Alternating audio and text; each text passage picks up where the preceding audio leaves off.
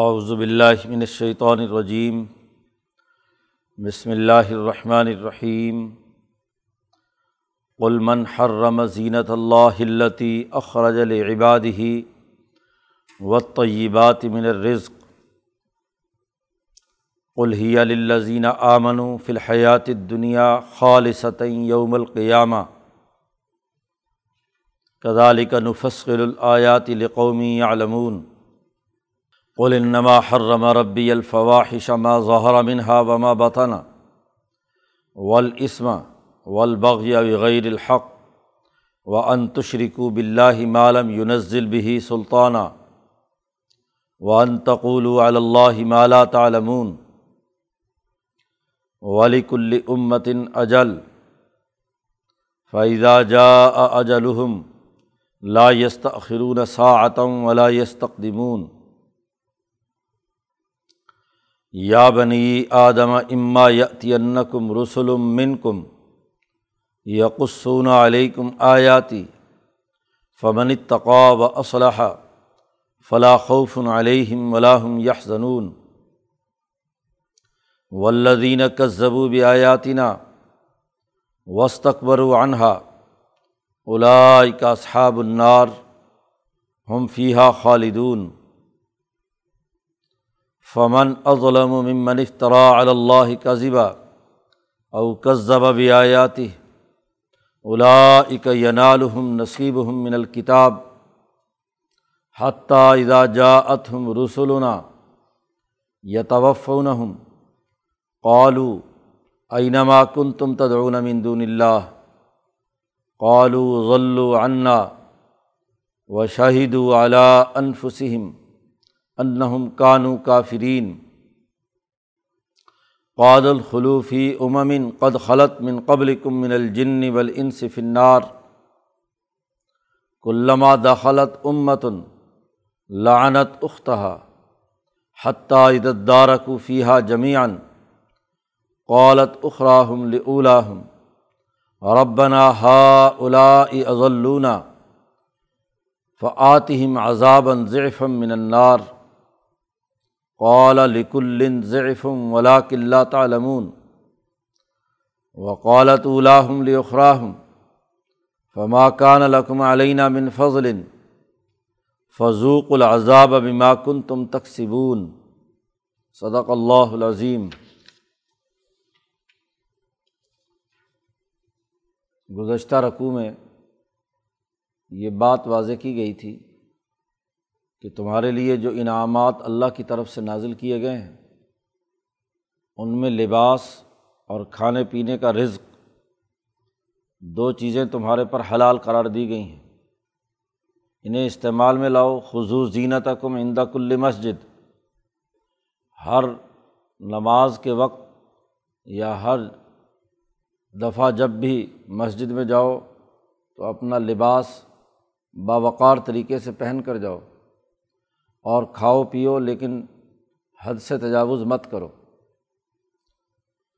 یہ جو رکوع شروع ہو رہا ہے، اس میں اللہ پاک فرماتے ہیں کل اے محمد صلی اللہ علیہ وسلم، ان سے کہہ دیجیے کہ کس آدمی نے، کون سی وہ طاقت اور قوت ہے اللہ کے مقابلے پہ کہ جس نے ان دونوں چیزوں کو حرام قرار دیا ہے۔ کل من حرما کہہ دیجیے کہ کون ہے جس نے حرام قرار دیا ہے۔ اللہ کی اس زینت اور لباس کو، آرائش کو جو انسان لباس کے طور پر استعمال کرتا ہے۔ اللہ تی اخراج العباد ہی وہ لباس جو اللہ نے اپنے بندوں کے لیے پیدا کیا ہے۔ زمین سے نکالا ہے، کپاس کاشت کرتے ہو، دھاگا بناتے ہو، کپڑا بناتے ہو، اس سے عمدہ اور اعلیٰ لباس پہنتے ہو۔ تمہاری زیب و زینت کے لیے تمہارے وقار کے لیے، تمہاری عزت بڑھانے کے لیے تمہیں ایک بہترین لباس عنایت کیا گیا ہے۔ تو کون ایسا وہ اللہ کے مقابلے پر ایسا ہے جس نے اس لباس کو حرام قرار دے دیا؟ کہ تم ننگے ہو کر طواف کرتے ہو اور ننگے ہونے میں فخر محسوس کرتے ہو۔ لباس تو تمہارے جسم کے وقار کی علامت ہے اور بے لباسی یہ تو فواہشہ ہے، یہ تو تمہارے وقار کو گراتی ہے۔ جانور میں اور انسان میں کیا فرق ہے؟ وہ بھی بے لباس ہوتا ہے، تم بھی بے لباس ہو۔ و طیبات من رزق اور کھانے پینے کی جو پاکیزہ چیزیں تمہارے لیے پیدا کی ہیں۔ پھل، فروٹ ہے، غذا ہے، گندم ہے، اس سے بنی ہوئی سینکڑوں چیزیں تم بناتے ہو۔ تو یہ جتنی بھی طیبات اور پاکیزہ رزق ہے، یہ اللہ نے تمہارے لیے پیدا کیا۔ اخراجہ جسے اللہ نے اپنے بندوں کے لیے بنایا ہے۔ تو اس کو حرام قرار دینے والا کون ہے؟ اللہ کے مقابلے میں۔ یہ حرام نہیں ہے، حلال ہے۔ اس لیے پچھلے آیت میں کہا گیا تھا کہ کلو وشرب اعتدال کے ساتھ کھاؤ، لیکن حد سے تجاوز مت کرو۔ یعنی جو چیزیں حرام قرار دی گئی ہیں، وہ مت کھاؤ۔ اور جو حلال بھی ہیں، وہ بھی اعتدال کے ساتھ کھاؤ۔ ورنہ تو تمہارے لیے نقصان کا باعث ہے۔ پھر فرمایا کہ یہ اصل میں تو دنیا میں نعمتیں جتنی بھی آئی ہیں، قل اے محمد صلی اللہ علیہ وسلم، ان سے کہہ دیجیے کہ ہیا للذین آمن فی الحیات دنیا یہ مسلمانوں کے لیے ہیں جو دنیا کی زندگی میں انہیں استعمال میں لائیں گے۔ دنیا میں جتنا رزق آتا ہے، اللہ احکام الحاکمین اصل میں تو اپنے ماننے والوں کو دیتا ہے۔ للذین آمن ایمان والوں کے لیے ہے دنیا کی زندگی میں یہ اچھا لباس اور اچھا رزق۔ تو جو مذہب کے نام پر یا اللہ کے نام پر اعلیٰ لباس کا انکار کرے اور اعلیٰ کھانوں کا انکار کرے، تو گویا کہ وہ اللہ کی خدائی اور اللہ نے جو انعام کیا ہے، اس کا انکار کر رہا ہے۔ دنیا کی زندگی میں اس کی طاقت اور توانائی اور اس کی فرحت اور خوشی اور اس کے وقار اور عزت کے لیے تو دراصل یہ مسلمانوں کے لیے آیا ہے۔ البتہ کافروں کو جو اللہ کے منکرین ہیں، ان کو تو اللہ تبارک و تعالیٰ بطور نعمت کے نہیں دیتا، بطور استدراج کے دیتا ہے۔ اور بسا اوقات ان کو زیادہ اپنے گناہوں پر شیئر کرنے اور ان کی رسی کو ڈھیلی چھوڑنے کے لیے بسا اوقات ان کو زیادہ بھی مل جاتا ہے۔ دوسری جگہ پر اللہ پاک نے کہا ہے کہ من کانا یرید الحیات دنیا وزینت نوفی الہم اعمالہم، کہ جو دنیا کی زندگی کا ارادہ کرتے ہیں، ہم ان کو ان کا بدلہ دے دیتے ہیں، دنیا میں پورا پورا دے دیتے ہیں محم لا یب حسون کوئی کسی قسم کی کمی ان میں ہم نہیں ہونے دیتے۔ لیکن یہ لوگ وہ ہیں کہ جن کا آخرت میں کوئی حصہ نہیں۔ انہوں نے دنیا میں اگر کوئی اچھے کام کیے ہیں، کوئی نئی ٹیکنالوجی دریافت کی ہے، کوئی نئے فائدے کی چیز انسان کے لیے بنائی ہے، تو اس کے بدلے میں ہم دنیا میں ہی اس کو زیادہ اچھا انعام دے دیتے ہیں۔ جو بھی دنیا کا ارادہ کرے، مسلمان اس کو درست کرنے کی فکر کرے تو اس کو زیادہ دے دیں گے، اور اگر کافر اس کو کرے، حاصل کرنے کی تو اس کو دیں گے۔ اور جو بھی اس میں زیادہ بہتری پیدا کرے گا، اس کو ہم پورا پورا اس کے اعمال کا بدلہ دیتے ہیں، اس میں کوئی کمی نہیں ہوتی۔ لیکن مسلمان کی خصوصیت یہ ہے کہ اس اس کو دنیا میں بھی اس کے اچھے اعمال، وہ اپنی زراعت اچھی کرے، اپنی صنعت اچھی کرے، اپنی تجارت بہتر بنائے، تو دنیا میں بھی اس کو کیا ہے؟ یہ زیب و زینت اور کھانے پینے کی تمام چیزیں اچھی، فراخی، خوشحالی سے دیتا ہے۔ اور لیکن ایک بات طے ہے کہ خالصتاً یوم القیامہ، قیامت کے دن صرف اور صرف مسلمانوں ہی کے لیے ہوگی، کیونکہ انہوں نے ان تمام چیزوں کو انسان دوستی کے لیے استعمال کیا ہے۔ جو بھی چیزیں دنیا میں انہوں نے بہتر سے بہتر بنائیں وہ صرف اپنی ذات تک محدود نہیں، بلکہ اس کے ساتھ ساتھ وہ اپنے ساتھ دوسرے لوگوں کو شریک کرتے ہیں۔ کافر وہ ہے اصل میں جو دوسروں کو اپنے ساتھ شریک نہیں کرتا اجارہ داری قائم کرنا چاہتا ہے۔ ان تمام چیزوں کو وہ جو دریافت کرتا ہے، وہ انفرادیت کے نقطۂ نظر سے، ذاتی خواہشات کے نقطۂ نظر سے کرتا ہے کہ صرف وہ یا زیادہ ہے زیادہ اس کی نسل اس سے فائدہ اٹھائے۔ وہ باقی نسلوں اور باقی قوموں سے اپنی ترقی یافتہ علوم روکنے کی کوشش کرتا ہے۔ سرمایہ پرستی کے مرض میں مبتلا ہے۔ اس لیے دنیا میں تو اس کو اپنی اس اجارہ داری کی وجہ سے بسا اوقات زیادہ مال و دولت مل سکتا ہے۔ لیکن آخرت میں خالصتاً یوم القیامہ، کیونکہ مسلمان جب یہ کام کرتا ہے تو اجتماعیت کی نقطۂ نظر سے تمام انسانوں کو ساتھ لے کر چلتا ہے۔ اس کا فائدہ تمام کو پہنچانے کی کوشش کرتا ہے۔ تو یہ کھانے پینے کی چیزیں، معاشی وسائل تمام کہا ہے۔ یہاں طیبات منر رزق میں رزق میں تمام کھانے، پینے، اوڑھنے، بچھونے، فائدے اس دنیا میں رہنے کے جتنے بھی معاشی وسائل ہیں، یہ اللہ نے عطا کیے ہیں اور یہ حلال ہیں تمام کے لیے۔ اس کو حرام قرار دینے والا کون ہے؟ قرآن حکیم کہتا ہے کدال کا نفسر الآیات ایسے ہی ہم اپنی آیات کو بڑی کھول کر بیان کرتے ہیں۔ لقومی یا علمون اس قوم کے لیے جو علم حاصل کرنا چاہتی ہے۔ جو سمجھتے ہیں، سمجھداروں کو ہی کسی قانون اور کسی بات کا فائدہ ہوگا جو سمجھنا ہی نہیں چاہتے۔ ہاں جی علم حاصل نہیں کرنا چاہتے۔ ان کے سامنے اگر علم بیان بھی کرو تو بھینس کے سامنے بین بجانے کا کیا فائدہ؟ اس کا کوئی اثر نہیں ہوتا۔ وہ تو صرف بز اخفش کی طرح گردن ہلائیں گے۔ لیکن کیا ہے، آگے نتیجہ حاصل کرنے یا اس پر عمل کرنے کی بات نہیں ہوگی۔ تو جو واقعات علم حاصل کرنا چاہتے ہیں، تو کس خوبی سے ہم تفصیل کے ساتھ تمام باتیں بیان کر رہے ہیں؟ یہ کوئی نیکی نہیں ہے کہ عرفات اور مصطلفہ میں ننگے ہو کر جاؤ۔ یہ کوئی نیکی نہیں ہے کہ بیت اللہ کا طواف جو ہے وہ ننگے ہو کر کرو۔ یہ کوئی نیکی نہیں ہے کہ بھوک، پیاس، حج کے موسم میں برداشت کرو بلا وجہ کی۔ بھوکے رہتے تھے، ننگے رہتے تھے، اس کو سمجھتے تھے کہ بہت گیان دھیان اس سے حاصل ہوگا۔ اللہ کے ساتھ تعلق ہوگا تو یہ جتنے بھی خود ساختہ ہاں جی متصوفین یا گیانی لوگ رہے ہیں ہاں جی راہب قسم کے، تو وہ جہاں جہاں بھی جس جس مذہب میں بھی داخل ہوئے، اس میں یہی تصورات انہوں نے پیدا کیے کہ روٹی نہ کھانا، لباس نہ پہننا، یہ کوئی بہت ہی اونچے درجے کا روحانیت کی ترقی کا کام ہے۔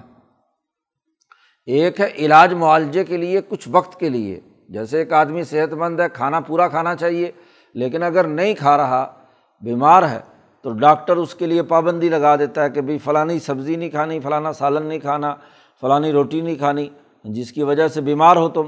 تو بیمار کا علاج کرنے کے لیے تو کچھ وقت کے لیے اس میں وقفہ لگایا جا سکتا ہے۔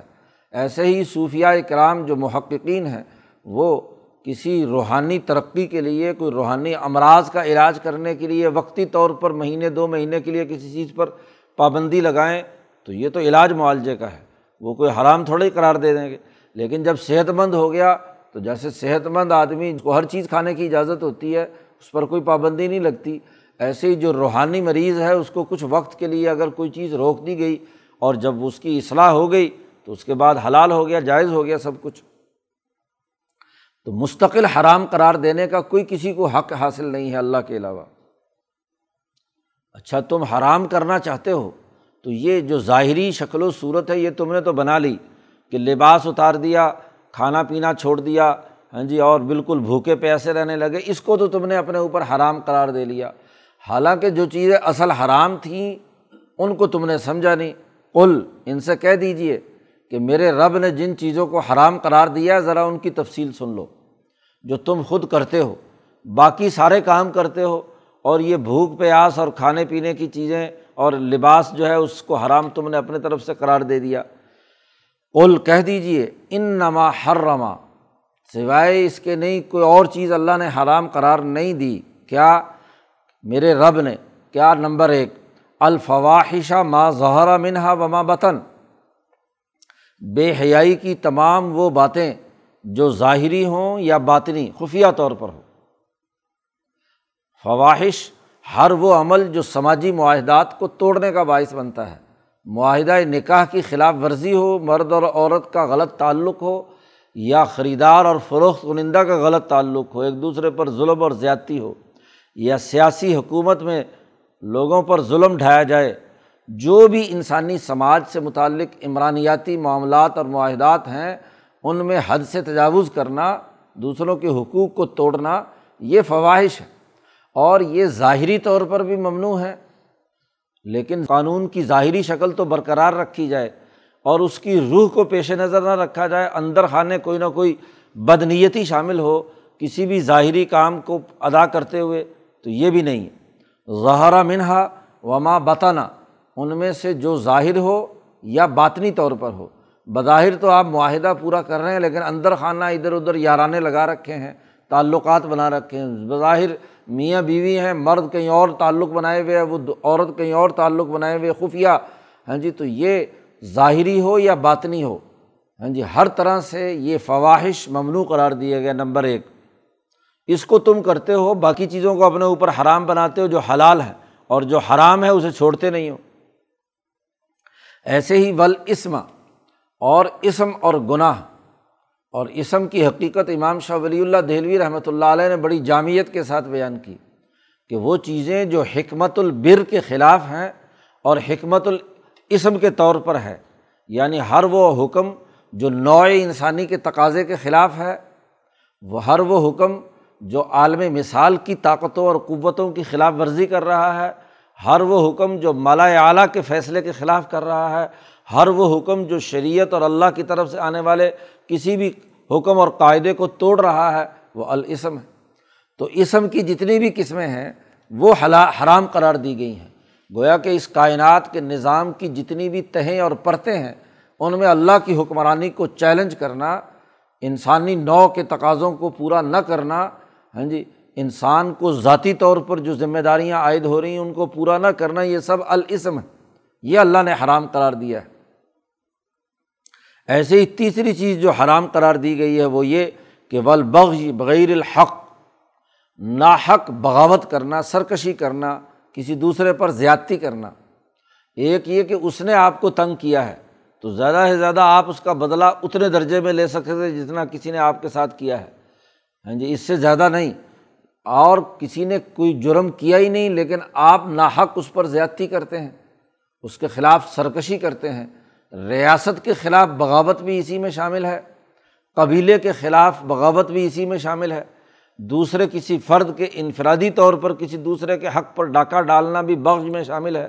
یعنی لفظی ترجمہ اس کا ظلم ہے کہ ظلم کی تمام شکلیں جس سے کسی فرد پر زیادتی ہو، کسی قبیلے پر ہو، کسی شہر پر ہو، کسی ملک احالیان پر ہو، کسی بستی میں رہنے والوں پر ہو، وہ تمام البغض۔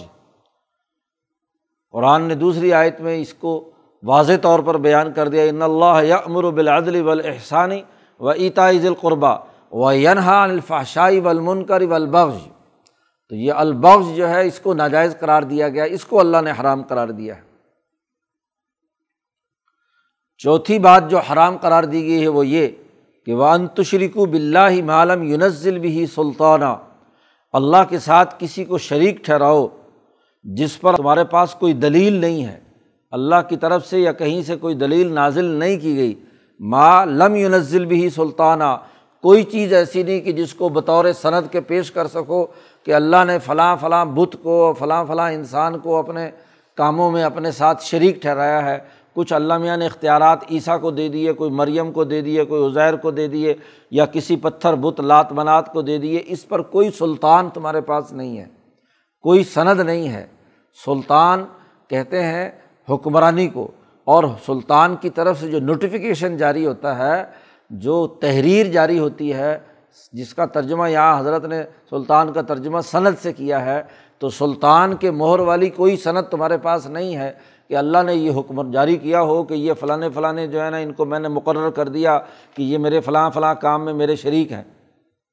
بھائی، کسی کا اقتدار میں شرکت تو تبھی ہوگی انتظامیہ میں وہ تبھی ہوگا کہ جب اس کی تقرری کا کوئی نوٹیفیکیشن ہوگا کہ جی فلاں بندے کو کسی صوبے کا گورنر یا چیف منسٹر لگایا گیا ہے یا وزیر لگایا گیا یا کوئی جج لگایا گیا ہے یا کہیں ڈی سی اور اے سی مقرر کیا گیا ہے تو کوئی سند ہے تو لاؤ دکھاؤ کہ کس کس کو ہم نے لات و مناد سے لے کر عیسیٰ اور عزیر تک ہم نے کس کس کو کیا مقرر کیا ہے کہ تم کو ہم نے اپنے کچھ اختیارات دے دیے، لاؤ، جاؤ اس پر عمل کرو۔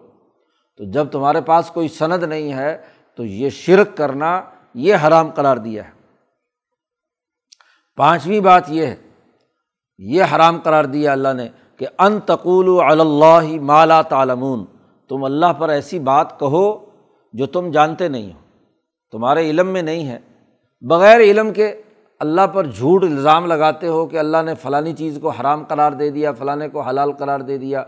پیچھے بات آئی تھی کہ یہ ننگا رہنا ہاں جی جب ان سے کہا جاتا ہے کہ کیوں رہتے ہو، تو کہتے ہیں کہ ہاں جی اللہ نے کہا تھا اسے و اللہ امرا نا بہا۔ اللہ نے ہمیں اس بات کا حکم دیا ہے، تو یہ اللہ پر جھوٹا الزام کیوں لگاتے ہو؟ اللہ نے تو کوئی حکم نہیں دیا، اللہ نے تو حکم دیا امارا ربی بالقسط، کہ عدل و انصاف اور توازن کے ساتھ زندگی بسر کرو۔ اللہ تعالیٰ بے حیائی کے کاموں کو معاہدہ توڑنے کا حکم کہاں سے دے رہا ہے؟ حقیقت یہ ہے کہ والک امت ان اجل ہر قوم اور امت کے لیے ایک مقررہ مدت ہے۔ دنیا میں وہ ایک مدت تک رہتی ہے۔ جو کام کار اور اعمال ہیں وہ کرتی ہے۔ وہ چاہے صحیح کرے یا غلط غلط کرنے والے ہوں یا صحیح ہو ہر ایک کے لیے ایک طے شدہ مقرر ہے، مدت۔ فائدہ جا اجل ہوں جب ان کی مقررہ مدت آ جائے گی، تو لا یستاخرون ساعتم ولا یس تقدمون ایک گھڑی نہ پیچھے ہوں گے، نہ آگے۔ یہ پیچھے آگے کی بات جی یہاں اللہ پاک نے محاورے کے طور پر کہی ہے۔ یہاں بعض مفسرین نے بڑا بلا وجہ سے سوال اٹھا دیا کہ لا یستا خرون ساعتن تو سمجھ میں آتا ہے کہ وہ جب گھڑی آ گئی تو پھر وہ آگے تاخیر نہیں ہوگی۔ تو گھڑی آ گئی تو پہلے کیسے ہوگی؟ لا یس تقدمون کیسے کہا اللہ میاں نے؟ یہ ایسے ہی فضول قسم کا، منطقی قسم کا سوال ہے۔ ہاں جی تو یہ اس طرح کے سوالات تفسیروں میں بھرے ہوئے اور پھر اس پر لمبے چوڑے جوابات، تو حقیقت بات یہ ہے کہ یہ سوال بنتا ہی نہیں ہے۔ یہ تو محاورے کی بات ہے، جیسے آپ کوئی چیز خرید و فروخت کے لیے جاتے ہیں تو اس میں کہتے ہیں، یار اس میں کوئی کمی بیشی نہیں ہو سکتی۔ اب وہ خریدنے والا بیشی کی بات کر رہا ہے۔ وہ تو چاہتا ہے ابھی اس میں کیا ہے، کمی ہو، لیکن محاورے کے طور پر وہ کہتا ہے کمی بیشی نہیں ہوتی۔ تو ایسے یہاں اللہ پاک نے کہا ہے کہ جب وہ گھڑی مقرر شدہ ہوگی تو نہ اس سے پہلے کچھ ہوگا، نہ اس کے بعد ہوگا۔ وہ ٹائم مقررہ پر اس امت کے لیے وہ سزا یا جزا کا جو معاملہ ہے وہ مکمل ہو جائے گا۔ پیچھے گزشتہ رقوع سے بات چل رہی تھی۔ آدم کا قصہ بیان کرنے کے بعد یا بنی آدم، یا بنی آدم سے قرآن حکیم خطاب کر رہا ہے اور آدمیت سکھانے کے بنیادی اثاثی اصول بیان کر رہا ہے۔ اور اس کی بنیاد پر انہیں دعوت دے رہا ہے کہ وہ سچائی کے اس پیغام کو قبول کریں، انسانی بنیادوں پر قبول کریں، آدم کی اولاد ہونے کے ناطے قبول کریں۔ اب یہ جب انسانیت کی جو بنیادی خصوصیات تھی وہ بیان کر دی کہ اپنا لباس پہنو، وقار کے ساتھ رہو، کھاؤ، پیو، اس اصراف نہ کرو اور عمدہ عمدہ طریقے سے رہو، نماز قائم کرو، اللہ کو مخلص پکارو، وغیرہ وغیرہ۔ یہ تفصیلات جو پیچھے ڈیڑھ دو رقوع میں بیان کی ہیں، اس کے بعد پھر قرآن حکیم اپنی دعوت دیتا ہے، یا بنی آدم، اے آدم کی اولاد، اما یا کم رسول من کم اگر تمہارے پاس میرے رسول، تمہاری، تم میں سے ہی جو رسول ہوں، تمہارے پاس بھیجے جائیں یقسون علیکم آیاتی، اور تمہیں میری آیات پڑھ پڑھ کر سنائیں، قرآن کی تلاوت کریں اللہ کے احکامات بیان کریں، اس کی تفصیل اور تشریح بیان کریں۔ یہ آئیں گے، ان کی بات سننی ہوگی۔ فمن تقوا و اسلحہ جس نے تقوا اختیار کیا، اس میرے پیغام کو سنا اور سمجھا، اور اس کے مطابق اسلحہ اپنے اعمال درست کیے۔ تقوا اختیار کیا، اعمال کی روح اللہ کا ڈر پیدا کیا۔ ہاں جی جو حضرت کا ترجمہ، حضرت ہاں جی پیران پیر کا، کہ عدل و انصاف قائم کرنے کے عزم اور ارادے کے ساتھ اللہ سے ڈر کر عدل و انصاف قائم کرنا بغیر کسی غرض کے۔ جس نے یہ کام کیا اور وہ اسلحہ اور اپنے انفرادی اور اجتماعی اعمال کو درست کر لیا، تو فلاں خوف علیہم ولاحم یہ ضرون تو ان پر نہ کوئی خوف ہے اور نہ کوئی غم ہے۔ جی نہ ماضی کے حوالے سے کسی قسم کا ان کے اوپر اثر ہے کہ ماضی میں جو اعمال کیے ہیں، کیونکہ غلط کام ہی نہیں کیا تو ڈر کس بات کا؟ اور کوئی غم نہیں ہے اور آئندہ کا بھی کوئی خوف نہیں ہے مستقبل کا کہ مستقبل میں کیا ان کے ساتھ ہونا ہے۔ کیونکہ جب انہوں نے اعمال اپنے درست رکھے تقوا اختیار کیا، انسانیت کی اصلاح کا کام کیا، درستگی کا کام کیا، تو انہیں خوف کس بات کا؟ لیکن ولدینہ کسبو بھی آیاتینہ وسط اکبر انہا اور وہ لوگ جنہوں نے ہماری آیات کا انکار کیا اور تکبر کیا اس سے۔ الائی کا صحاب النار، وہ جہنمی ہے ہم فی ہا خالدون، وہ اس میں ہمیشہ ہمیشہ رہیں گے۔ تو بات بڑی واضح سی ہے کہ اللہ نے مقرر کر دیے قوانین اور ضابطے۔ اس کے مطابق اے آدم کی اولاد، جب ہمارے رسول آئیں اور رسول جو پیغام سنائیں، اس کو اچھی طریقے سے پڑھنا تقوا اختیار کرنا، اپنے نفس کی اصلاح کرنا، اپنی سوسائٹی کو درست کرنا، یہ تمہاری ذمہ داری ہے۔ اب اگر تمہیں یہ کوئی شک ہو کہ یہ جو پیغام اللہ کی طرف سے آیا ہے، اس میں کسی نے گڑبڑ کر دی، تو یاد رکھو، جھوٹے نبی کی بات نہیں ہو رہی۔ سچے نبی کے پیغام کی بات ہوئی ہے۔ اور واقعتاً جس پر اللہ کا پیغام آیا ہو۔ فمن ازلم ممن افطرا اللہ کا کون زیادہ ظالم ہے اس سے جو اللہ پر جھوٹ گھڑ کے کہے کہ یہ اللہ نے میرے پاس پیغام بھیجا ہے۔ یعنی خود ہاں جی المتنبی بن جائے۔ یعنی نبوت کا دعویٰ کرے۔ اور وہ یہ کہے کہ مجھ پر یہ اللہ نے حکم بھیجا ہے، حالانکہ اللہ نے اس پر کوئی حکم نہیں دیا۔ تو اللہ پر جھوٹ بولنے والا یا اللہ کی نبی پر آنے والی آیات کا انکار کرنے والا، اس سے بڑا ظالم کون ہوگا؟ کسی بھی حکومت میں رہتے ہوئے اور اس کے، اس ریاست کا حصہ ہوتے ہوئے، اس ریاست کے جاری کردہ احکامات کی خلاف ورزی کرنا، انکار کرنا، یہ تو تمام عوام کے لیے ہے۔ اور دوسرا یہ کہ ان میں سے کوئی آدمی مصنوعی افسر بن کر کہے کہ جی مجھے ہاں جی ڈی سی مقرر کیا گیا ہے اور میں یہ ہاں جی حکمران نے یہ حکم جاری کیا، حالانکہ اس نے کوئی حکم جاری نہیں کیا، کوئی گھڑنتو آڈر پاس کر دے۔ یا اگر کوئی افسر ہے بھی تو افسر اپنی طرف سے ہاں جی غلط سلط بات بیان کر کے کہے کہ حکومت نے یہ نیا آڈر جاری کیا ہے۔ اس سے بڑا کوئی ظالم ہو سکتا ہے۔ آپ خود تصور کرو کہ اپنی آپ کی حکمرانی میں، تمہارے دنیاوی نظام میں اگر تمہارا کوئی افسر تمہاری طرف سے غلط کوئی بات جاری کرتا ہے، تو تم اس کے ساتھ کیا حشر کرتے ہو؟ یا کوئی مصنوعی آدمی خود افسر بن کر، افسروں کی وردی پہن کر ہاں جی کوئی کام کرنا شروع کر دے تو اس کا کیا حشر کرتے ہو تم؟ پھر جو حکومت نے حکم جاری کیا ہو اور لوگوں میں سے کوئی آدمی اس پر عمل درآمد نہ کرے، تو اس کے ساتھ تم کیا معاملہ کرتے ہو؟ تو اس سے بڑا ظالم کون ہو سکتا ہے؟ الائی کا ینالحم نصیب من الکتاب۔ یہ وہی لوگ ہیں جو ان کے اوپر جو کتاب کا حصہ لکھا ہوا ہے، وہ ضرور مل کر رہے گا۔ ان کو وہ پہنچے گا۔ یعنی لوہ محفوظ ان میں، ان کے بارے میں ان کی حرکتیں اور ان کے کرتوت جو بیان کیے گئے ہیں، یہ ضرور کریں گے۔ اور ایسے لوگ جو ظالم ہیں، اللہ کی آیات کا انکار کرتے ہیں۔ ان کا معاملہ یہ ہے کہ اعزاج حتیٰ ادا جاعت ہم رسولنا جب ہمارے بھیجے ہوئے فرشتے ان کی روح قبض کرنے کے لیے ان کے پاس آئیں گے یا توف ہم ان کی جان لینے کے لیے۔ یا توف ہم ان کو وفات دینے کے لیے جب ہمارے فرشتے ان کے پاس پہنچیں گے، تو وہاں فرشتے پوچھ، پوچھیں گے ان سے، اینما کن تم تدعون من دون اللہ؟ اللہ کے علاوہ جن کو تم خدا مانتے تھے، پکارتے تھے، کہاں ہیں وہ؟ بلاؤ ان کو۔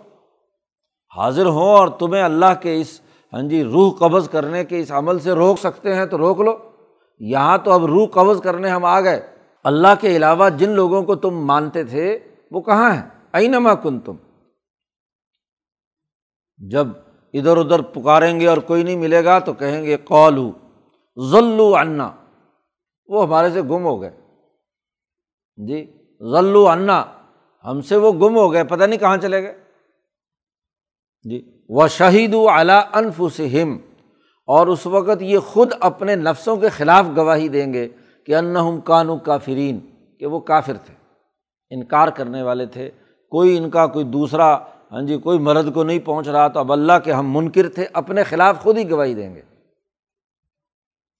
قالد خلوفی امن قد خلط من قبل کم من الجن ولنصف النار۔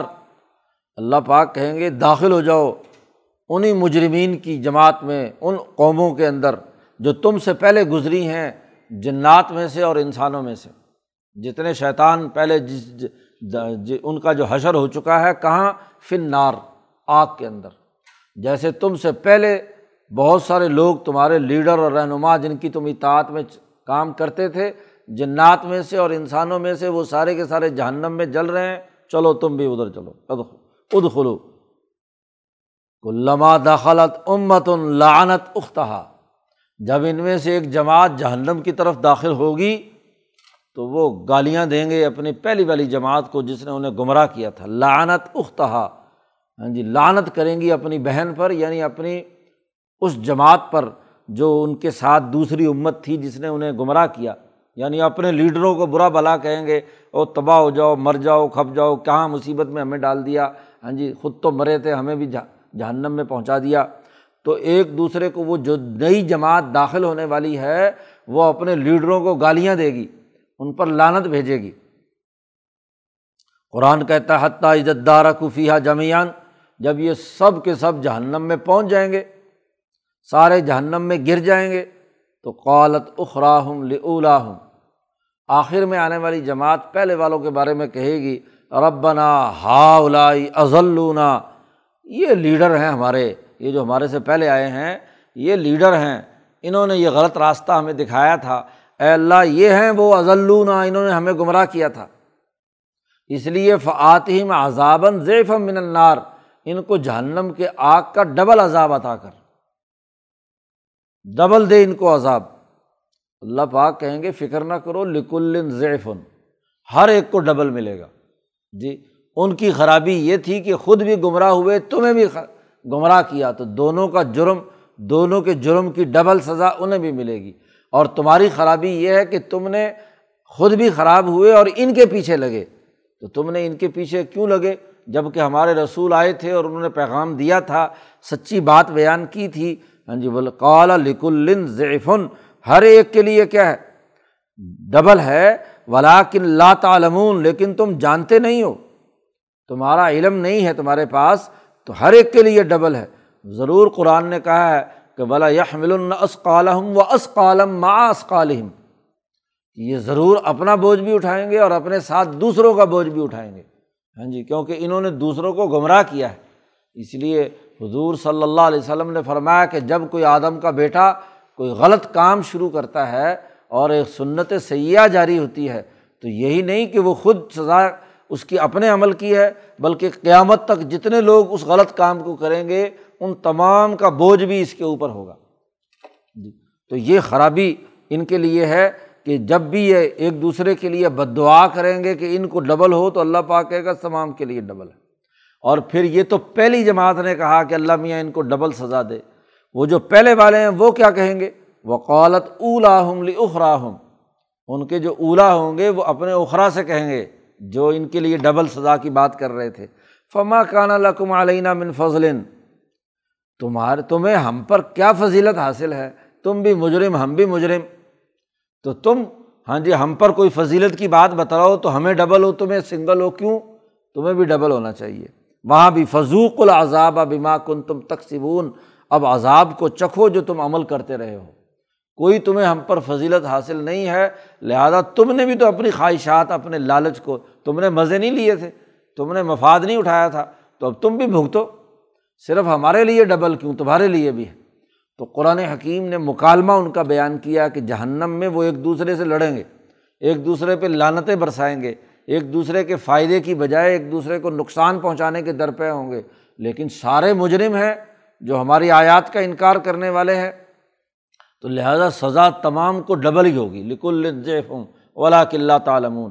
تو قرآن حکیم نے یہاں بہت اچھے اور عمدہ انداز میں آدمیت کو ابھارا ہے کہ آدم کی اولاد ہونے کے ناطے اپنی ذمہ داریوں کو سمجھو کہ جب تمہیں میں سے ہاں جی امبیا آئیں گے تو ان کے پیغام کو جو مانے گا وہ کامیاب ہے، جو نہیں مانے گا وہ جہنم میں، چاہے لیڈر ہو یا اس کے پیچھے اتباع کرنے والے ہوں، ہر ایک کو ڈبل سزا ملے گی۔ اللہ تعالیٰ سے دعا ہے کہ قرآن حکیم کو سمجھنے اور اس پر عمل کرنے کی توفیق عطا فرمائے۔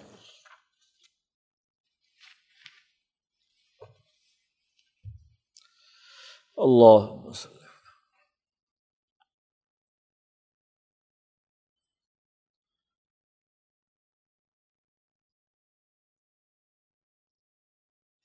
اجمعین۔